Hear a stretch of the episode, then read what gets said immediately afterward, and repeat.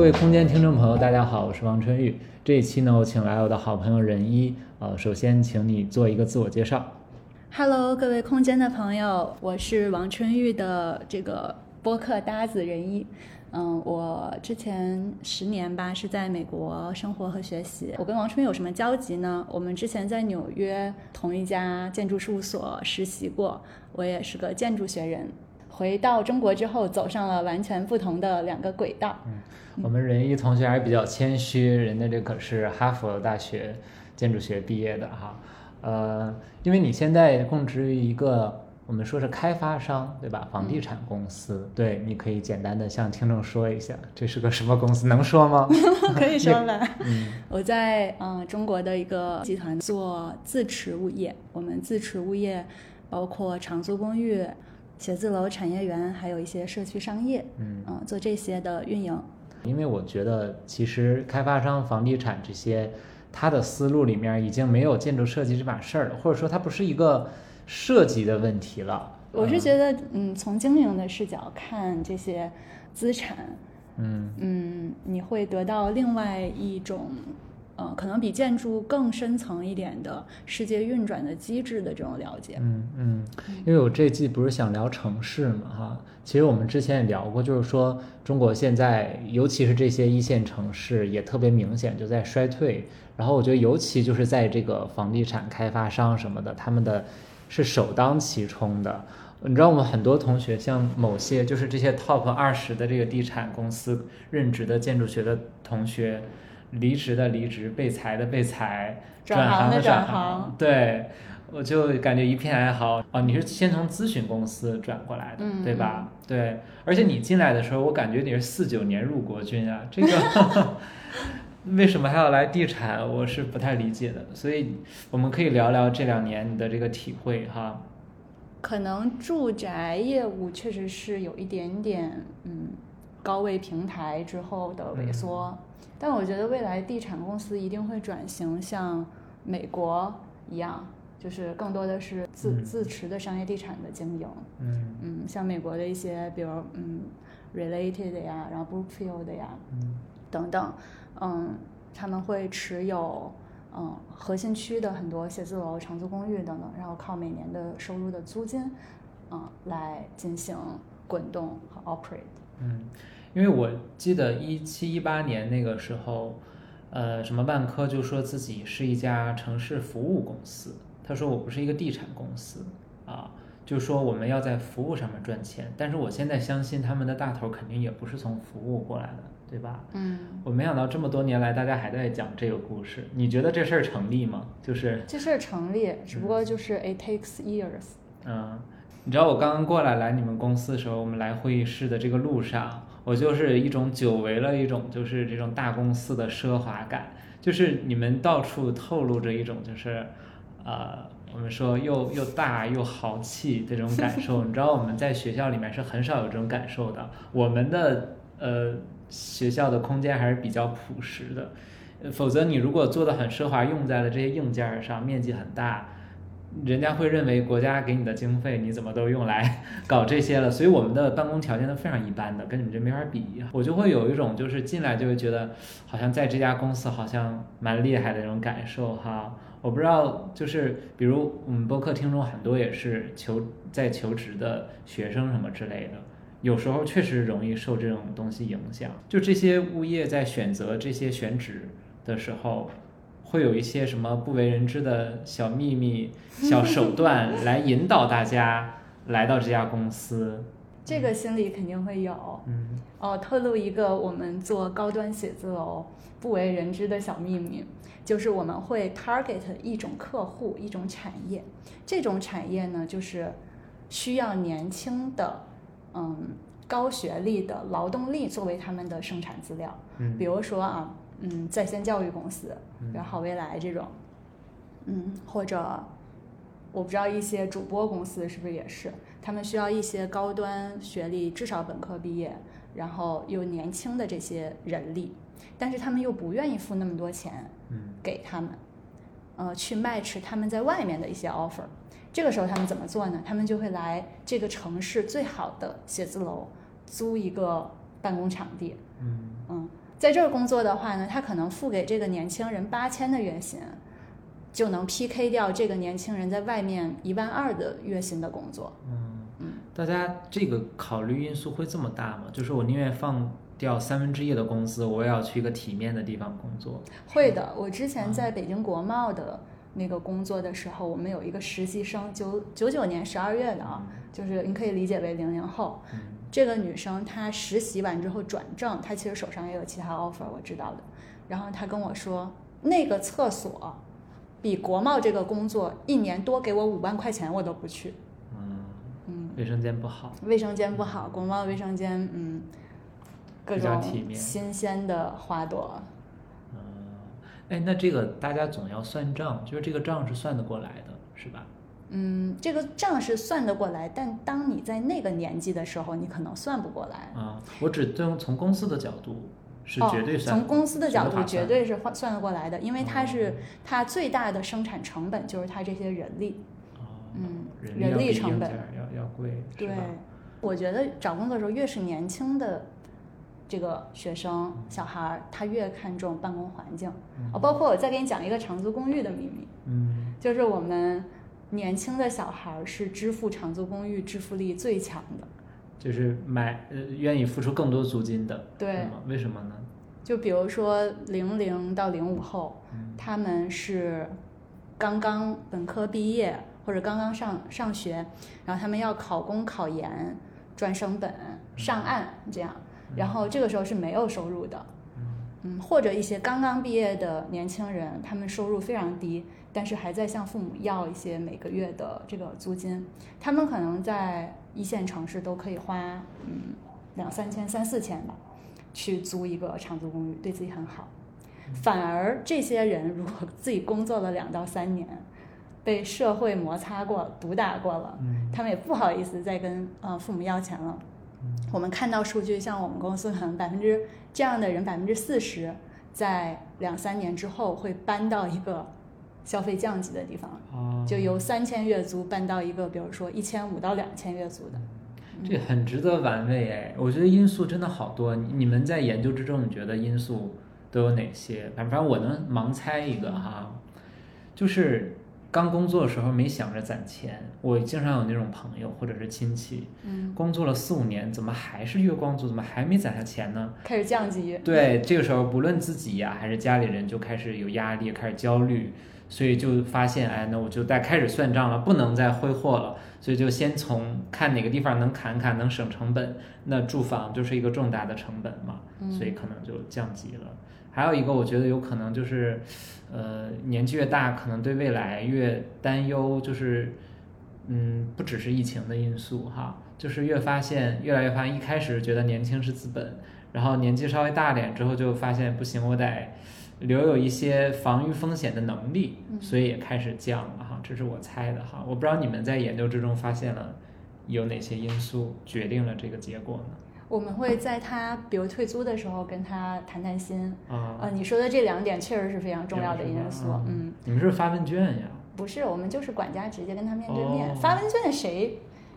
啊，填真实原因，谁说心里话？某我我之前去某些长租公寓去看房子也好，或者是我自己做研究调研的时候，经常会有什么问卷让我填。我想，嗨，又开始收数据，我就有点懒得填。嗯，没有必要。嗯，可能有的公司会填，我们更多的还是他退的时候跟他聊聊天。嗯嗯，还有一些是换工作，就像刚刚说的，特别年轻的时候就看上这个。卫生间很好了。哦，包括长租公寓也是，就觉得这长租公寓好，嗯。啊，就觉得我要住在一个卫生间很好的一个，后来觉得也不重要了，不重要，换了个差点的，嗯，换工作也是，他们会从 CBD 渐渐的往三环、四环、五环去换，嗯，可不可以理解为年轻人？那换种话说，就是年轻人这种梦想逐渐被破灭 的过程呢？嗯，我觉得是有一点。嗯，那我们这些梦想，是不是他对未来嗯工资增速的预期啊？就是他认为，哎呀，我虽然现在一个月只赚八千，嗯，但我未来比如说工作三五年，怎么也得两万了吧？嗯，等工作真到第三年的时候，发现九千。嗯，因为长租公寓，我跟你说说我自己的感受哈。那既然聊到长租公寓，因为我以前呃博士期间研究长租公寓的嘛哈，但是那个空间为主，那个先不按下不表哈。我说我自己的事儿，就是我自己到了一个新城市。其实我连续我在从到北京和从到重庆，我第一反应都是租集中型的长租公寓，因为以前研究这个，有这个情节啊。但是结果都是在我看了好几家之后，呃，觉得算了，还是租一个小区或者租一个像自如的这种分散式的。这是什么原因呢？呃，我跟你先说北京，北京主要还是因为清华附近它没有什么特别好的集中式长租公寓啊。因为五道口那边，嗯，能拿到这种整栋的 property 是非常难的，嗯啊，所以当时就只能租做分散自如，这个是决定性因素。别的因素呢，也包括，我觉得还是以重庆为例吧，在重庆的时候，当然我们单位附近也没有，但是呢，可能地铁通勤三十分钟之内还是有几个选择。但是我看了有一个比较好的，那个的租金它是一个一开间这种的。大概是三十八平方米左右，月租金算上服务费在两千五以上。其实对于重庆来说，这个价已经够高了。同样的价位，它旁边的小区比较高端的一个中高端小区，这个钱我可以租一个两室一厅七十平左右的一个房子。哇，差距好大。对呀，所以就是那最后比来比去，还会去选小区的房子。我换了两次房，就是第一次首次租和第二次换房，我都去看了长租公寓，然后都割了人家长租公寓那管家。嗯，对，最后还是告诉人家，我还是租了旁边这个小区，就在于这儿。就是我虽然很 对长租公寓很有感情，但是我就觉得我也要算账，对吧？我觉得这个账我也算不过来。反正这是仅限于像这种二线城市的观察哈，我不知道深圳怎么样，因为你们也管这个。长租公寓的事情哈，你们的竞争对手是小区这种吗？一般来说，我们看竞品主要还是看集中式的，尤其是有品牌的这种。嗯嗯，小区我们只做一个参考。嗯，所以你们就是预设，就是有人来租长租公寓，他就是想来租长租公寓。像我这种情况不多，是吗？你这种情况，我不知道你的小区的业主、你的房东会不会把你的家具啊给配齐。那应该还是我从很多很破的房子里面选了一个配的比较齐的。对，就这其实就是，而且时间也是成本。是，嗯，因为一般都是一年起签啊。哦，像我们就是长租公寓，半年或者嗯，有的时候少于半年都可以。对，我看的那个是，它是一个月也可以签，当然就很贵了，可能从两千五就到不了，就在三千三左右，嗯，上浮的非常多。那确实它比较灵活，嗯啊，尤其是你还没有找到工作，这些学生嘛，你还没找到工作，你不知道你找到的工作是在福田区、南山区还是平山区，对吧？你就先租一个，先面着试，嗯，然后等到时候贵一点就贵一点嘛，再换到离公司近一点的地方。嗯，那你们长租公寓，我当时去看那个，他们有一条政策，就是可以，呃，一年之内可以免费在全国换租一次。就是万一你这一年内，就像你说的，我跨区找了一个工作，或者甚至是离开这个城市，它可以免收，就不扣你那个押金了啊，那我就知道为什么了。对，原来我觉得这条政策挺鸡肋的，那看来，那是因为你是人才引进，就是一下子就知道自己要入职哪里了。对，那你像刚刚说长租公寓这个人群的心理哈，就是价格这件事情，你还有哪些观察呢？就是赚的越多的，嗯，他可能是我们客户中租的越便宜的，然后赚的，嗯，可能收入越少的，他比较年轻的那些人，他越是付比较好的长租公寓的这个费用。嗯，举个例子，就是我们有一些其实身家还挺不错的一些，比如义乌的小商品的老板，或者温州一些个体户，在上海、杭州，他们会租一个落脚点。周一到周五，当然他们也经常全国各地去出差，嗯，他们是最能吃苦耐劳的，虽然钱很多，但是只愿意花一千块钱去租房。哦，我觉得是因为他们因为是商人什么的，就更懂怎么把这个钱算明白了。嗯，是。他其实本来租一个长租公寓，也就是因为，比如每次来上海、杭州的时候还要住酒店，他们觉得嗯好贵，成本好高，我租一个便宜的。嗯，就是可能钱都省下来，在老家去盖四层的这种大别墅了。是，嗯，就两头嘛，要么是特别好的，要么是这种短期的时候就弄一个比较差的。还是说到空间的事儿吧。以前做长租公寓研究的时候，有一条结论是什么呢？就是有一些这种网感做的比较好的，或者是互联网共享经济思路比较清晰的一些长租公寓，它会压缩套内的空间，就是这个公寓的可以小一点，但是呢，它会挤出更多的空间给这个公区啊，这样让大家如果觉得自己的房间小，但没关系，你可能。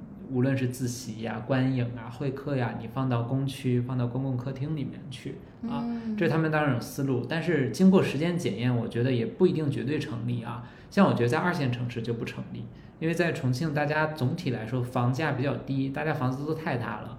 你如果给他一个像香港、日本的这种公寓大小，大家心里会不舒服。住着会不习惯，所以像重庆的长租公寓的套内还是小一些，还是比较大的。但是北京的、上海的，我觉得它那个就可以压缩一些哈，就在于就是大家去公共空间，其实相对来说，就是为什么说这共享经济的意义嘛，就是每个人让出了可能百分之十的面积，然后大家一起获得了一个百分之好几百的一个面积。作为共享使用，它是其实是省钱的一种方式，对吧？你们都拥拥有了这个 access to 的这个最大的这个空间啊。呃，我这把去欧洲，我就想到了什么呢？我就发现，像哥本哈根上一期说过，就是他们城市有很多免费的这种活动的空间，比如说公共的浴场，就在那儿跳水什么之类的，公共的广场啊之类的，这些都不花钱，这样就可以，你哪怕是一个比较穷的年轻人。你哪怕自己居住的也比较紧吧，但是你要想社交会客的时候，城市有大量的公共空间供你使用，因为人家已经是非常成熟的发达国家了啊。我感觉我不知道现在你观察咱们中国的这种经济下行的城市有没有这个倾向，反正我自己是觉得大家出去玩的什么越来越不爱花钱了，去一些免费的地方什么的。对对，之前疫情的时候不是北京的那个。塞纳河北京分河亮马桥那边，亮马河那边就是非常火爆嘛。是，人特别多。哎，我去过两次，这非常多。我不知道这些人都从哪儿来的。嗯，都是一些想像欧洲人一样享受城市中免费的这种河景，还有岸边的一些中产阶级吧，我觉得。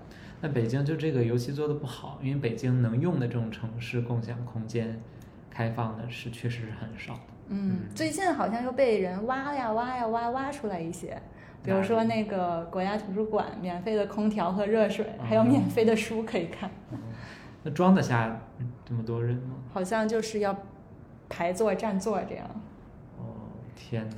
我听那个欧洲的朋友说，就是像酒店呀，你不觉得欧美的酒店服务特别差吗？比如说打扫卫生这件事就特别不及时，你就会发现。经常酒店的房间可能上一个人都退房了，放在那儿好几个小时，他还没来打扫，然后门也没锁嘛，因为走了之后就就放在那儿了。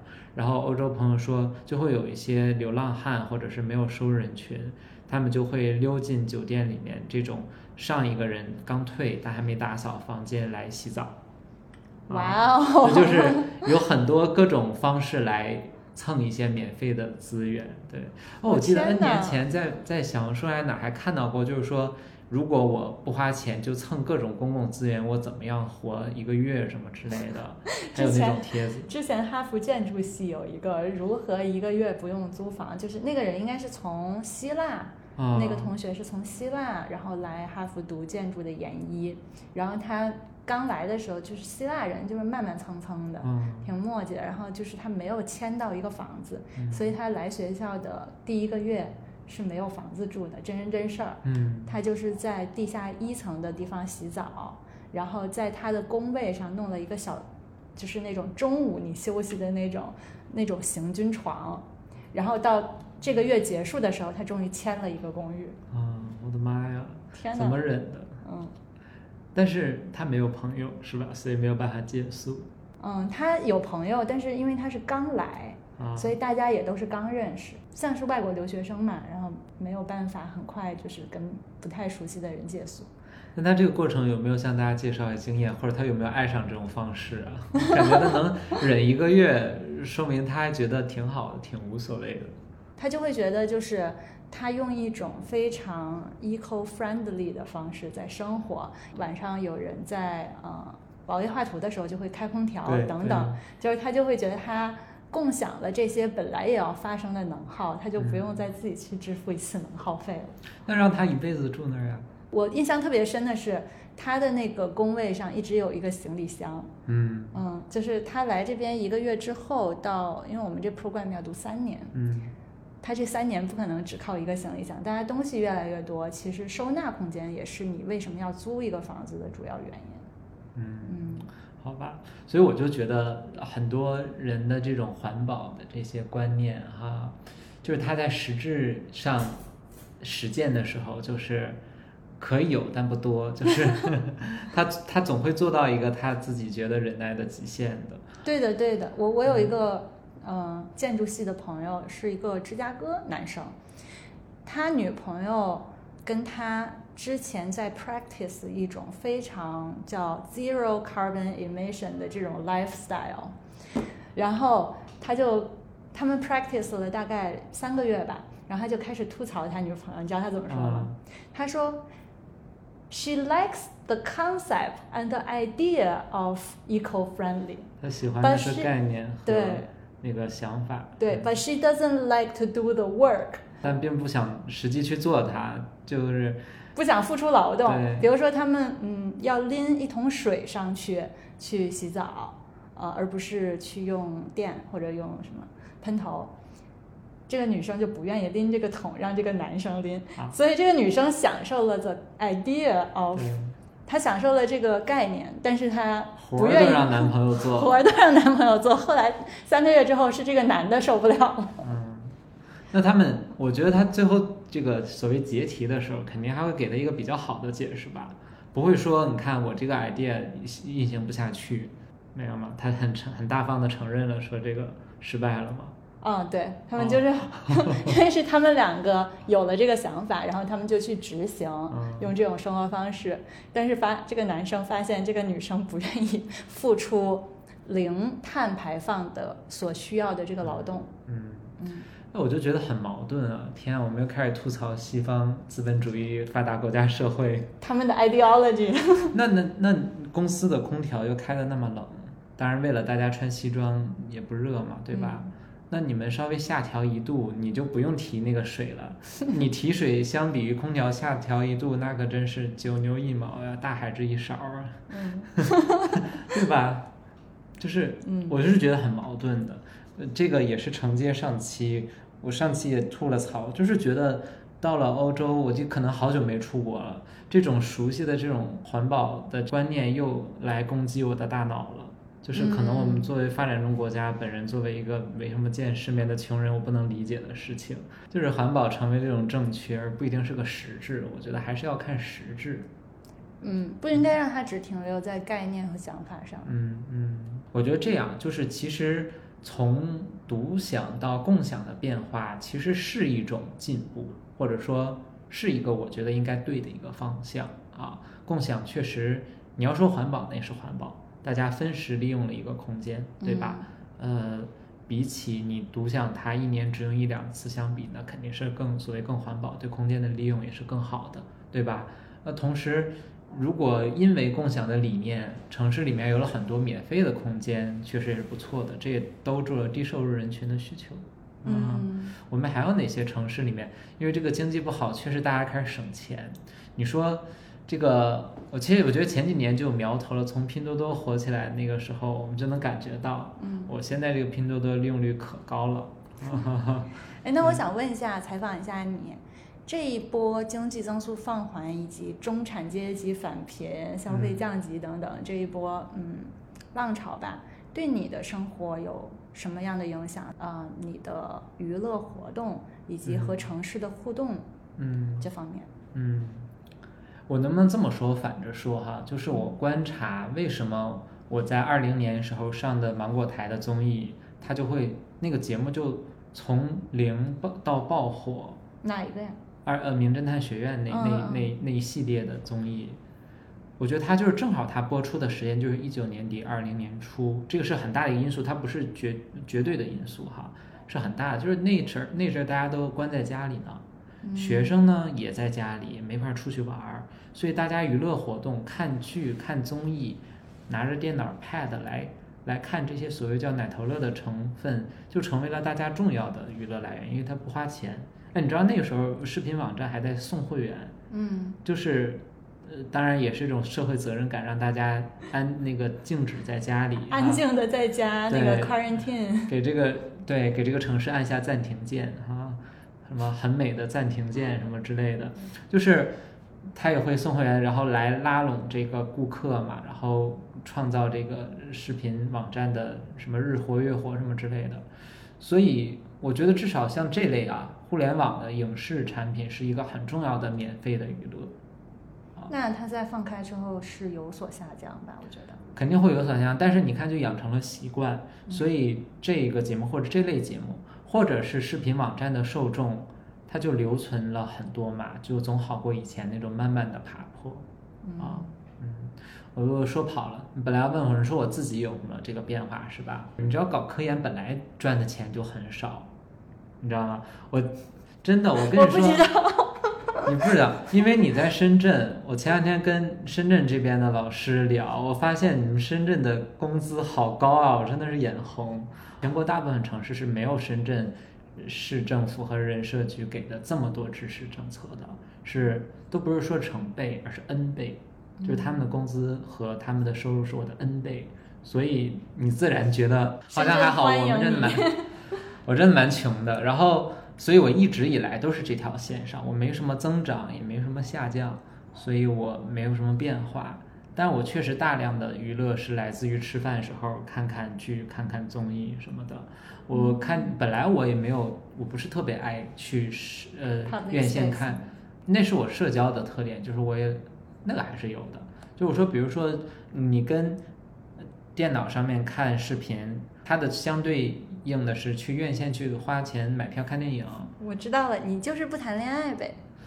对，就是如果 如果谈恋爱的话，肯定这个就有就有需求了。对对对，但是当然也有，比如说，比如有朋友想去看哪个电影，自己觉得很孤独，非要拉着我一起去看，那也可以。但是我不会主动去看，这是我个人性格特征。但我确实很多朋友说，呃，疫情一来就觉得有时候觉得蛮贵的，有的人就会觉得算了，等这个电影下了之后，我再回头在视频网上看便宜的。嗯，就真的会有这个啊，我，除了这个说，我在说购物，购物也是这一条，对吧？嗯，呃，再比如说，你知道现在就说今年的统计口径说，大家银行存款率上涨了很多，具体数据我忘了，就是大家越来越愿意攒钱了，存钱了，就不敢花了，啊，那你知道不敢花之后，这个钱流动不起来之后，这个经济肯定就要下去了。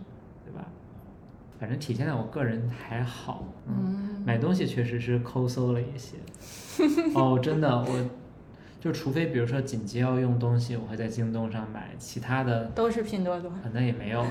食品类我肯定还是在京东和天猫超市上买，但是以前可能买个鞋多一点之类的，现在我会出现同一个季节两三件衣服循环穿的情况。啊，主要还是因为懒，但是确实这样省了很多钱，对。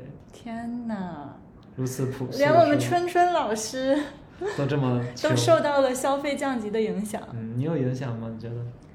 我有啊，我我那个比较关注，嗯，这个娱乐主播方面啊，嗯，就疫情期间，当时上海封控、深圳封控、北京封控，就是轮着来，嗯，然后然后又轮到深圳封控，嗯，等等吧，嗯，那个时候就是娱乐主播的收入是非常高的，大家唯一的消费方式就是打赏男主播、女主播，呃，而且他们会觉得解封之后呢，那我原来赚的钱肯定又。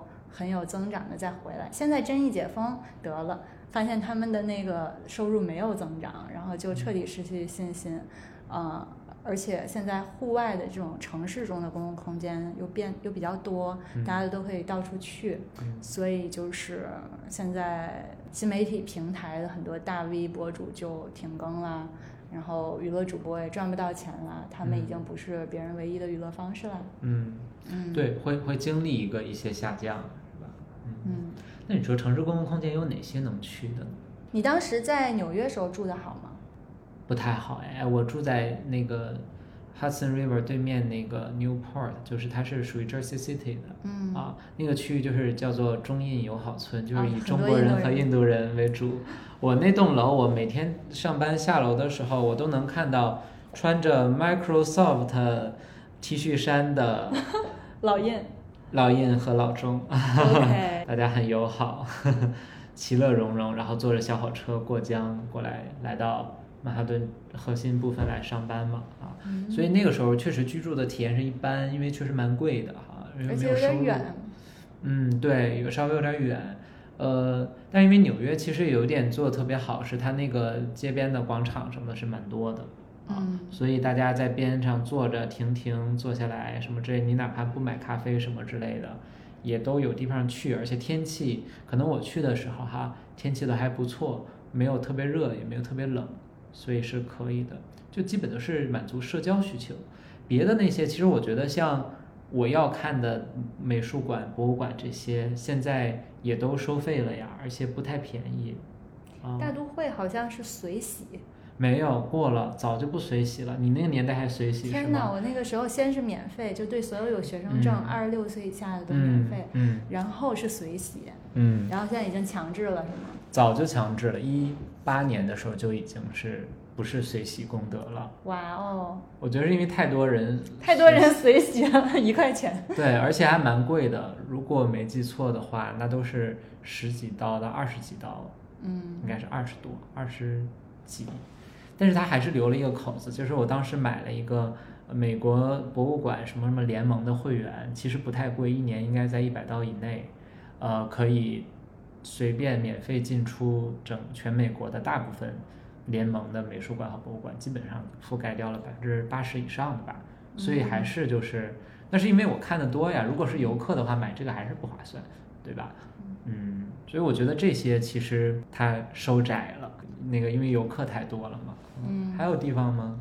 就像高兴公园也是啊，就大家就走着呗，走着在边上坐着呗。就 City Walk 的时候，就是哎对非常好的一个对，destination。纽约还是可以 city walk 的。嗯对我至少从曼哈顿的最西边穿越到最东边，也不会把我走的累死。但北京，你你稍微在三环走两步试试，对吧？北京是不行的，就不方便 city walk。上海也是不错的。之前有个在北京工作的朋外地朋友的爸妈来北京，然后他问他小孩儿说：“你工作在哪里？”哦，在东三环。嗯说：“那那个你住的在哪里？在北三环。”嗯然后他他爸妈又去问了一下他们的一个亲戚，好像是在南三环。啊，然后他爸妈说：“那我们就住亲戚家，反正都是三环，应该很近吧是，没想到？”三环实非常远。对，作为一个相对来说最小的环儿了，这个环儿也非常大。嗯，而且觉得从南三环到北三环，我是不是可以直线过去？殊不知要绕一圈，中间有的 Forbidden City，是是禁止你通过的，对对对，绝绝子。绝绝子。嗯，那纽约还有哪些好的呢？就是我们假设美国的在心理层面的发展，嗯嗯早于中国可能五到十年。为什么是早于？因为它经济放缓的比较早，啊所以他们那边人对于啊啊！公那我知道共你这问题是什么了，嗯就是人们心理层面上面对于免费公共空间获取的这个欲望或者是嗯，你可不可以识意识？要更早一些。对你你，因为你刚好是五年前在美国嘛，我也差不多五年前在美国，你有没有识别出一些传播过来的这个行为的方式？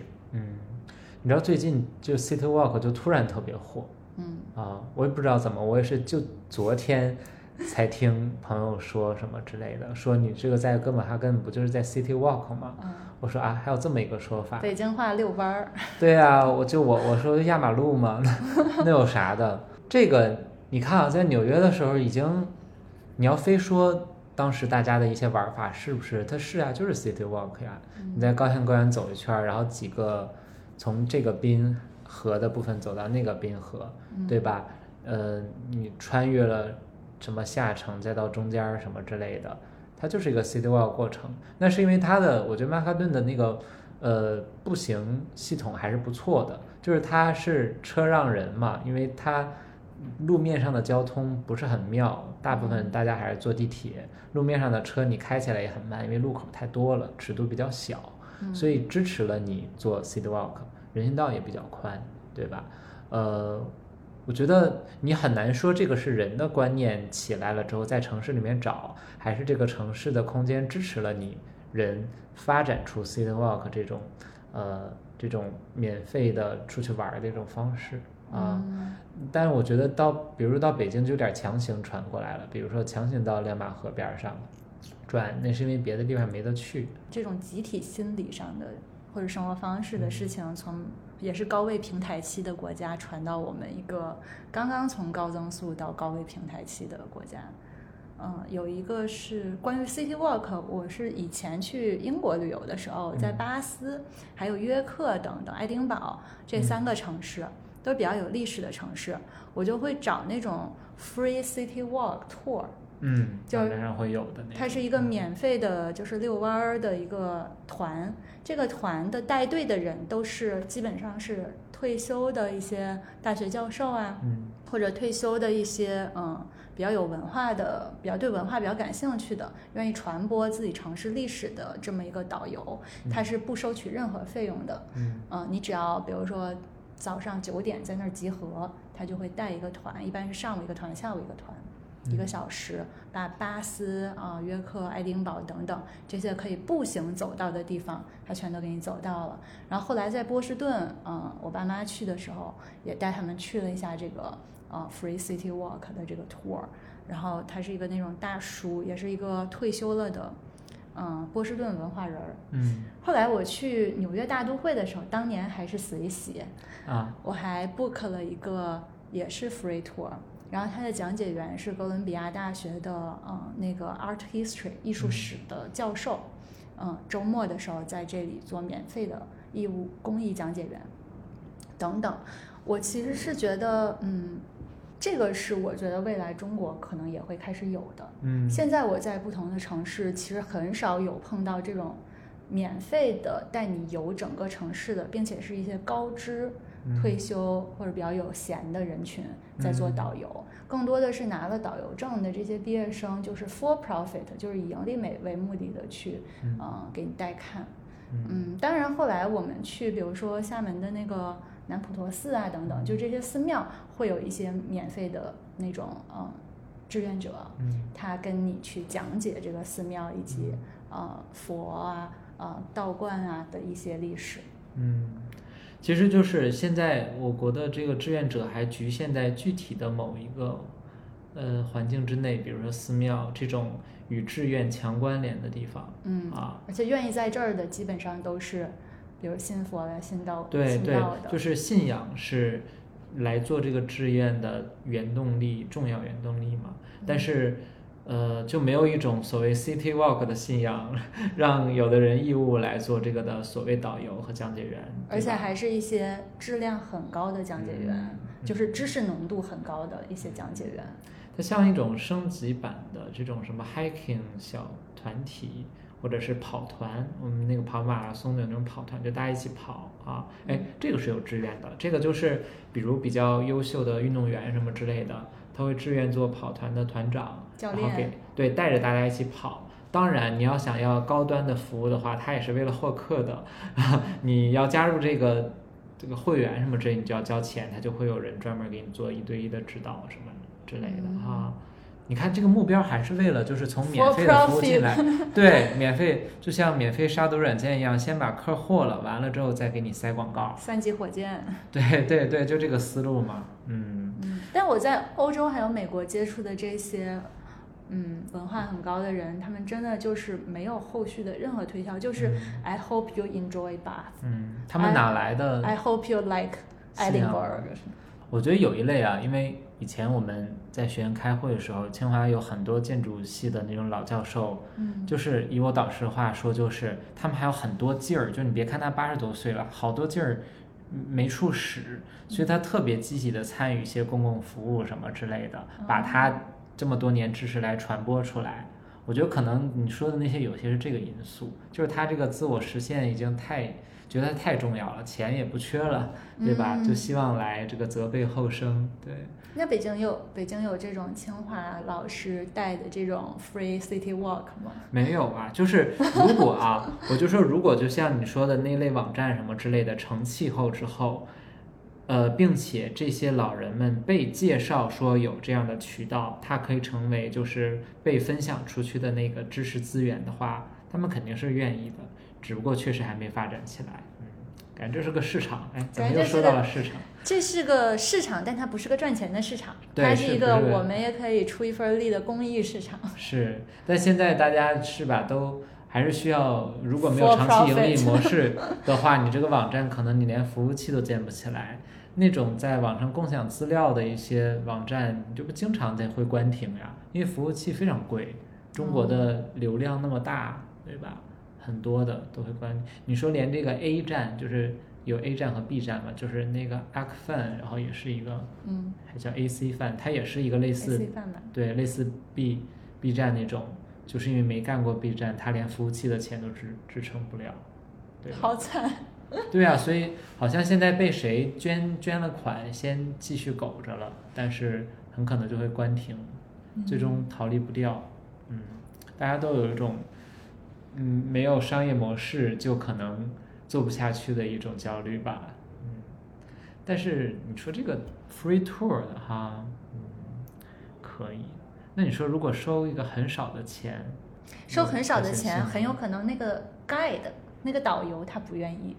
他觉得我正常，如果真的收费，不应该是收这个钱，嗯，所以我宁可他就是免费的，你不要给我来定价。尤其比如说清华北大的老师，他做 guide，是，嗯，本来应该能很多，对，因为你收一块钱，性质就变了。其实国外大家喜欢去城市免费公共空间，或者是 city walk 这种免费的娱乐和社交模式，反正也反映出来了，他们。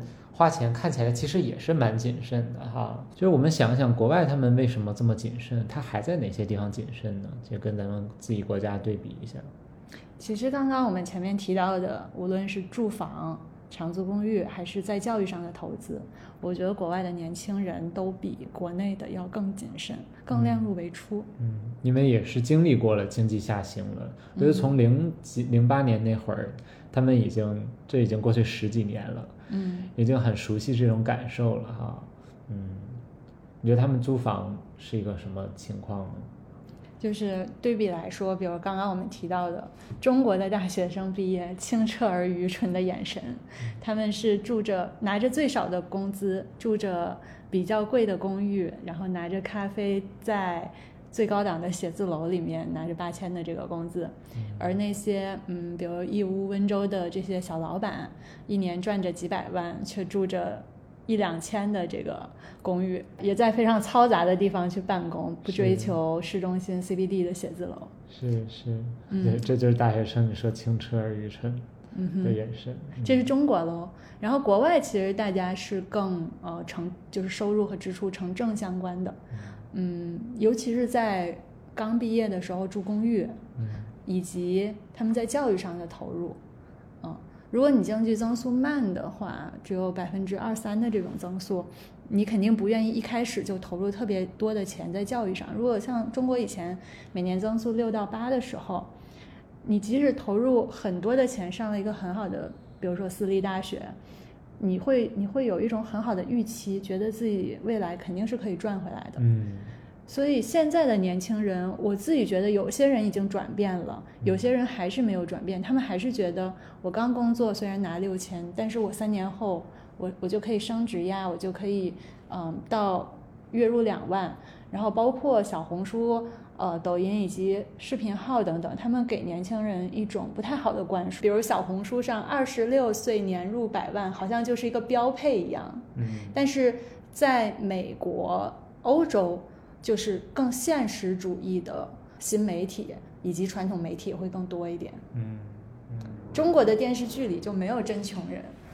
经济增速不同，大家对未来的预期不同，啊，导致大家在投入上的这个对未来预期以及手的这个松紧度不一样。嗯，然后国外可能他因为经历过这种低迷的经济增增长，所以他手年轻人手很紧。我看美国的年轻人比中国年轻人节俭多了，是是吧？是。哦，你这让我想到什么呢？就我感觉在国外更容易找到一些消费降级的。渠道，比如就是说超市买东西这件事儿哦，one dollar 那个，对我就发现美国一些稍微穷一点的区域就有很多那种一元店啊，就是比如说叫什么 Dollar Tree，就是就是树树的那个 tree 啊，里面其实就有点咱们中国一元店、五元店、十元店那种感觉，它就有点实体版拼多多的感觉，就有一点。呃，给你放一堆假货，但是你说能用吧，也能用的那种感觉，还真有。然后进去之后，我确实能感受到进入这家店的收入情况都不太好。但你说在这里，他是不是生活所需都能满足的？也可以啊，他就买着比较伪劣、假冒伪劣的洗衣液，喝着没有牌子的可乐，大桶大桶的，是蛮便宜的。我这俩在欧洲也遇到了，就是欧洲有一个叫。Lidl L I D L 啊，很惭愧，本人 本次买过两三次，就是因为你看，我要想买一瓶水，一般的超市可能十五块钱，合人民币十五块钱一瓶，但是在那地方就可以回到国内物价，就是两三块钱人民币一瓶，但是在国内也是贵的，差距好大，对，差很大，而且我喝起来，我觉得品质没有什么太多的区别。虽然我我我这个又是另外的话题啊，他们怎么样把这价格压下去，同时能盈利？但是另一方面，我觉得在这么高的物价，当然人家收入也高的国家或者是社会里面，有这种比较低收入人群的专门去的这种商店什么之类的，多了一个选择，是给我们这种年轻人对也多了一个选择。对我在欧洲这个我感觉里面就是。可能他们的贫富差距没有像美国 那么大，我不知道，我真不懂啊，大家不要骂我。就是，但是我觉得就是学生和看起来稍微收入低一点的人群啊，就在这个低收入的超市里，我们我就觉得总体可能物价都不算特别高，咱以这些买瓶水什么这些消费品来看啊，嗯，所以就还好，拉不开太大差距。但你说出去吃个饭啊，这个餐厅人均。价格也能反映一些问题，我就觉得北京特别贵，就是同样一个东西，可能因为成都和重庆的餐饮竞争比较激烈啊，吃饭的人均不算特别多。我说实在的，一般来说不人均不会超过一百。嗯，我很少就是遇到那种，就一般他标的人均，当然我实际吃的会比标的多一些哈。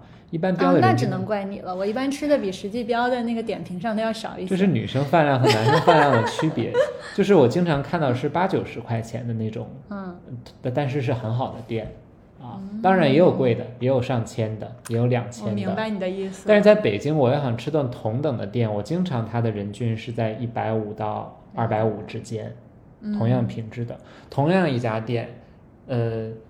开在重庆大概人均是一百，开在北京人均是二百五，嗯，就他们的同样连锁的，我就觉得在这种大城市的时候，有时候你想选择比较低的消费还是蛮难的，嗯，就是没有那个选项。那如果我觉得北京是没有这个，很难有这个选项。深圳好像是有，对，深圳还好是吗？我想，我想就是那总结一下，其实就是如果还是刚刚的那个观点，如果美国、欧洲是早先于中国。五到十年的话，其实未来在中国的一线城市北上广深也会出现很多这种服务于嗯年轻人或者消费水平不太高的人的这种 dollar store 或者很便宜的这种餐饮，嗯，这样子让不同的嗯收入阶层人都能在这个这个城市中有选项。嗯，我觉得是不是你看深圳这个城中村比较多？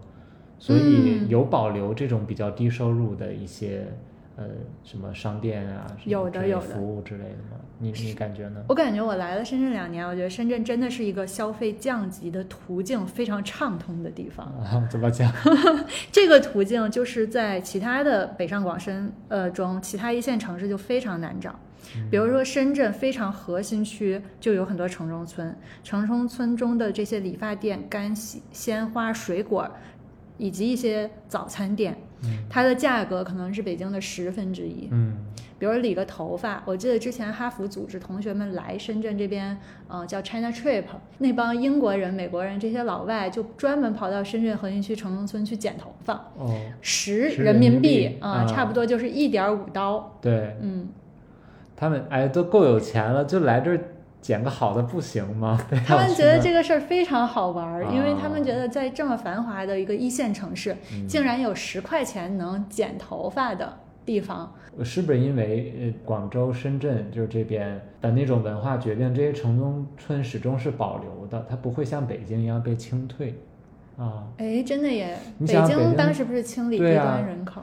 呃，清理低端人口，把他们居住的土壤都给去掉了，什么一地下室不让住人嗯啊、现在好像据说又又稍微的放口子放开一点，嗯反正 anyway 这个我没有太具体调查，但是就是你这样就导致了所谓低端人口、低收入人群他没地方住了，那能怎么办呢？嗯我们当时去固安调研，就是固安是属于就是北京往南走啊，它属于河北的。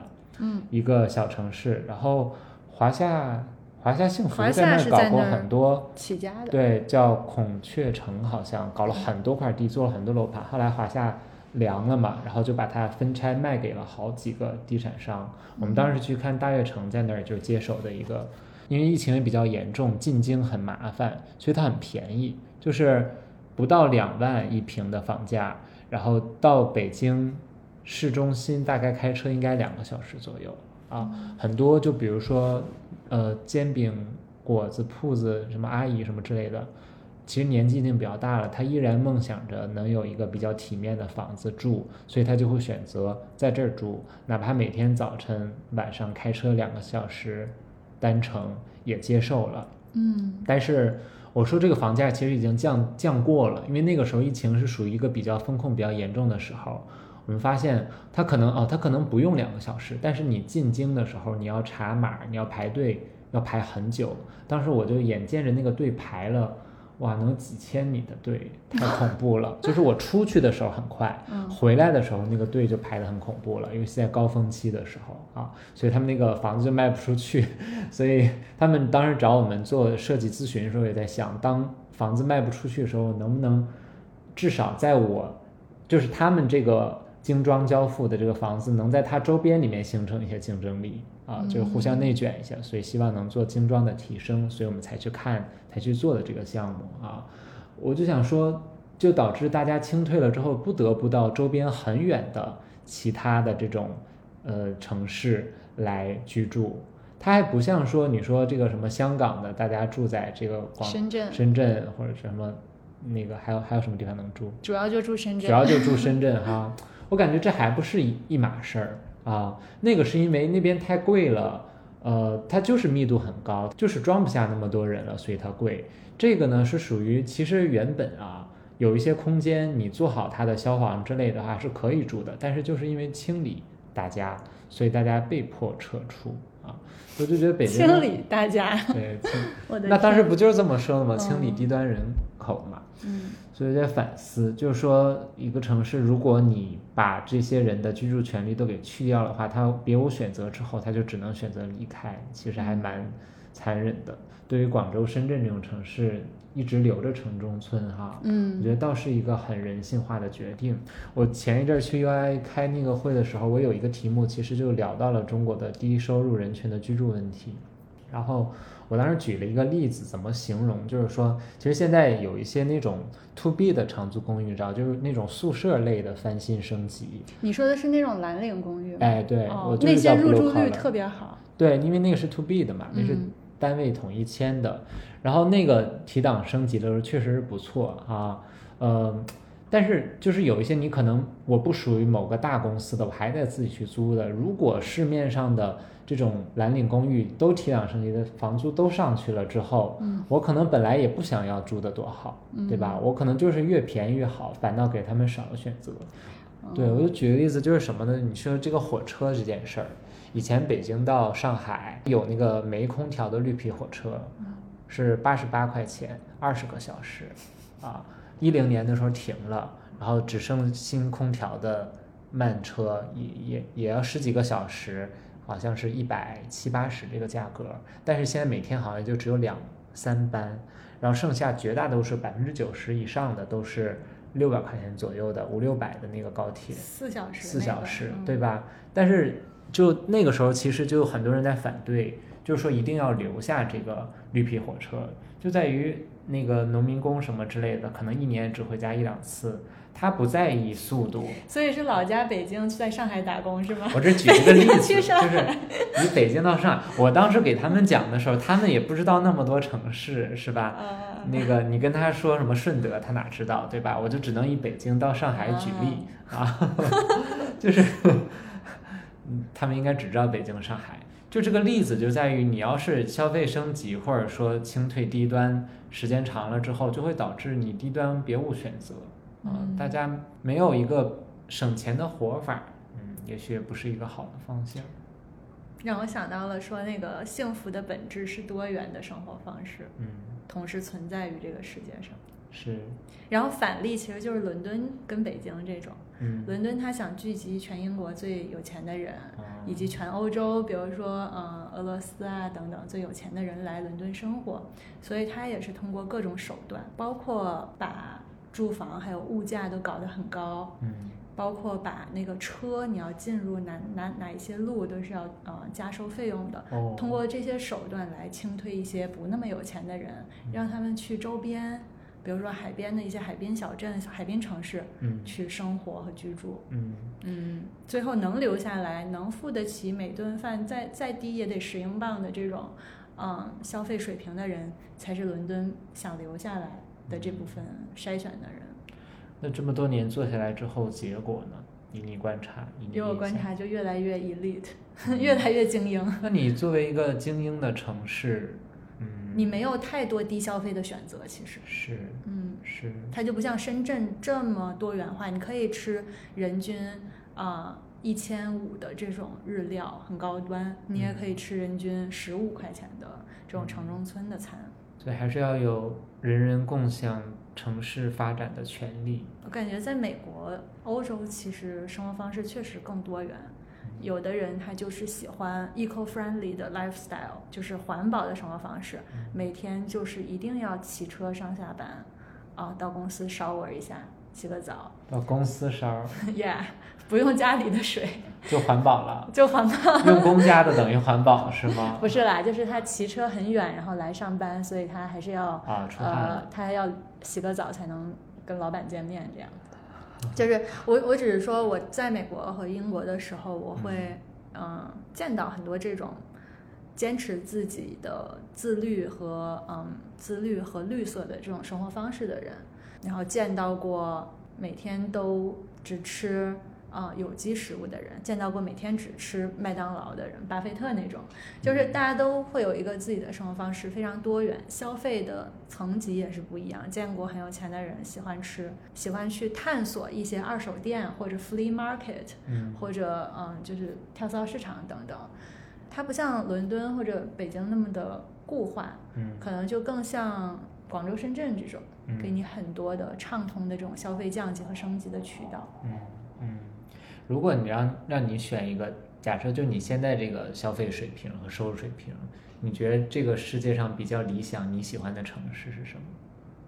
可能北京吧。北京，因为你现在就是 elite，所以你在北京这种 elite 的城市里面，你会觉得很舒服，是吗？其实并不是，我是因为我自己是北京人，在北京有免费的居住场所，在深圳或者在纽约我还要付房租。你这个人就是既得利益者。对，在北京的这个居住成本为零。嗯。而且北京我也有很多免费的这种。免费的这种娱乐方式，对，比如说爬山啊、逛胡同啊，然后读书会呀、看一些比较便宜的这个剧啊，嗯嗯，仁义的，呃，人民艺术。可是仁义的那个票，你当你有认识人的时候，它才是免费的呀，否则我们还是要花钱买的呀。我朋友之前送过一次票，然后大家一起去看的。嗯，我说这个票本来要卖多少钱？他说卖几百吧。我说那你怎么来的？说有认识的关系啊。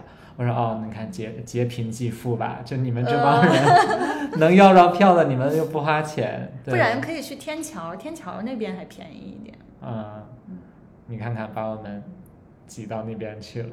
那你在国贸上班的时候什么感受呀？因为国贸也是特别的 fancy 啊，就是蛮夸张的。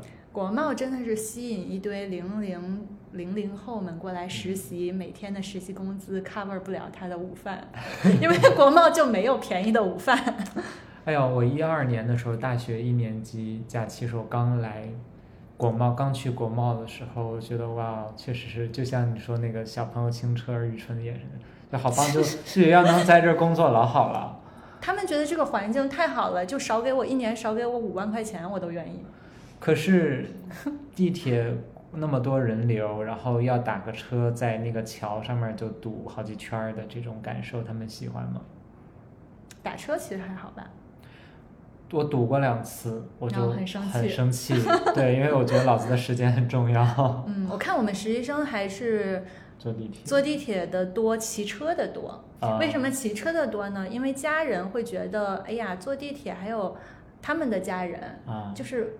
中国零零后的家长一般是七零后，他们基本上就是改革红利的这些既得既得利益者，然后他们的家长会觉得每天打车和坐地铁多危险呀，嗯，不如在国贸边上，比如双井给你租一个一室一厅，然后这样你每天可以骑车上班，完了就这点工资只能 cover 住午饭，然后父母还得搭这个新租一个房子的钱。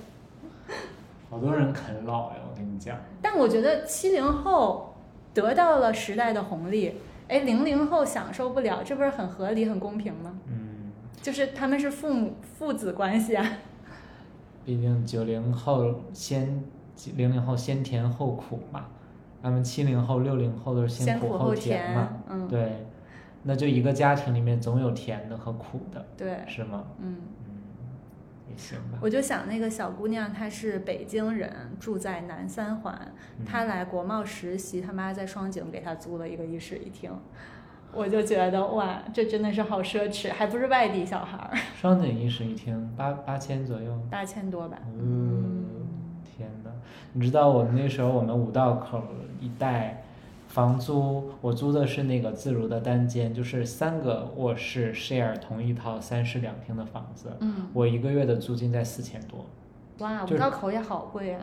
我觉得对啊，海淀就是因为学区，所以它非常非常的贵。因为你这个房子作为学区房，它有很多附加的价值挂在这个房子上面。嗯，所以它溢价非常多，就导致房租很多。而且那边互联网公司也很多，我们那附近有字节跳动的一个一个楼。或者等等吧，就这些，然后离中关村也不算太远，所以整个房价也上来了。长租公寓一定是要跟着产业走的，嗯，对，大部分客群基本上都是这些产业的员工啊，让他们给我们长租公寓打工。哎，那你这种长租公寓，不不不是，哎，我还真没有对客群认真研究，只管了空间的事儿哈。那你们会也会有 to B 的一些单子签吗？比如说这。这一栋集中式公寓，假设有二百间房吧，你们会迁出，比如说拿出几十间、上百间，专门有这种大客户包给他们吗？如果是可以散租，就尽量不要去签这种整租的单，原因是整租的单的价格一定是低的。如果不低，人家为什么要跟你签呢？所以散的话，一般来说也租得出去，是吧？如果散租可以租得出去的话，尽量还是散租，这样每单间的价格是高的。你所就是观察到，呃，你们公司的这些长租公寓，你觉得入住率、出租率怎么样？我们公司现在都是九十五左右，然后高的能到九十九。就是我跟你说，我们杭州的那个下沙下沙那边的那个公寓，因为挨着大学城，所以在二季度的时候赶上放暑假，以及大家毕业考公考研上岸的这波人，嗯。出来从宿舍搬出来了，所以入住率直接到了九十九。那就是接这个毕业生，我记得我去看的时候说毕业生是有优惠的，当然也是象征性的优惠，但就是以一种就是好像你好像占了便宜的方式来吸引毕业生。那看来确实是毕业生所谓首套租房，这是主要的客源哈。毕业生首套租房，我觉得是付费意愿比较强的。哎，我觉得，呃，但没有说你们，就是所有长租公寓，其实它的服务，我觉得还是蛮鸡肋的。但是这个我想也是在动态调整的，就是早年的时候，可能那时候希望服务更多一些，包括工区的一些什么一起看电影呀、社群活动什么。后来好像发现大家也没这需求哈。你们的长租公寓的这种公区的比例和公共的这些免费服务的。量你觉得多吗？我们不同的项目不一样，针对学生党的和新毕业的年轻人的，我们这些是多一些的。嗯，我们在大学城那个下沙公寓项目是有就是自习室的，免费自习室，有免费的健身房，有免费的这种宠物玩玩猫猫玩狗狗的地方，还有免费的那个厨房。呃，为什么它比较多呢？因为这些学生客群，他就是要他就是要考公考研上岸，嗯，然后家里的这个一层的这个自习室比外面的那些付费自习室的环境还要好，哦，还有免费的一些书。但我们另外一个项目在杭州的九堡区域，那个是服装直播产业比较多的，那个就不那么需要工区很大，因为它里边住的主要是男主播、女主播，这些主播他就。更需要自己房间里空间比较好、比较大，这样他直播啊什么的会比较方便。嗯，他就没有那么多工区，但是我们给他们做了一些共享的这种直播间，是比较大、比较气派的这种。哦，甚至都有直播间这种这么具体的对工区啊，因为那个真的是针对学生和主播这两个不同的产业，我们是给了不同的这种共享空间。嗯，一定是千人千面的。是，我就每一次，因为这些都是改造型的，是吧？哎，这些还真的不是，都是新建的。嗯，这有点像美国，美国的那些好的长租公寓都是直接新建的。是因为对比美国、日本，日本的可能以这个改造的，或者说以这种租约，就是二房东方式嘛，租个二三十年。哎，对，什么像三十五年之类那种，中国可能短点儿哈。呃，美国的这种都是自持的物业，自持新建。我们所有的嗯长租公寓都是自持的新楼。那资产也太重了吧？重资产，对。你们不做轻资产？我们集团是没有做轻资产，我们肯定是看好长租公寓这个赛道的。嗯嗯，然后有新盖的楼的情况下，就自己自持运营。嗯，然后暂时是没有去拓展轻资产项目的这个计划。是说专门为长租公寓盖一栋楼，还是比如这边有商办加公寓类的，就本来就有，其中拿出来几十几层、二十几层做长租公寓？嗯，是第二种啊，是先有整体的，然后拿出一坨。哦，那我看龙湖他们也经常有很多也是这样的，万科也有这种啊。那这个还是重资产，因为自持。但是我跟你说，前些年就是一八一九年那时候，不是暴雷了很多长租公寓品牌吗？啊，包括集中式的也爆了。对，像上海的湾流啊，它就是那个时候爆雷了。它的现在好像我印象中应该都给自如了，都给。还有蛋壳是吧？呃，但是蛋壳的那种是分散式的二房东。我说像湾流，它是集中式的二房东。哦。就是它的所有项目都是改造型的。明白。而且它也是轻资产模式。嗯。就是我这个没有去探究哈，我应该。重资产的好处就是它不会有爆雷的风险，因为这个东西的业主就是它。嗯。这个运营商不需要再向业主交任何的费用。嗯，轻资产为什么会爆雷？因为它有一个底租。哦，重资产就就跟你嘛，你在你在北京有房子嘛，所以没有房租，然后那你住就住了，对吧？像我这种就是没有房子的人，那我在北京，我肯定得花这个房租。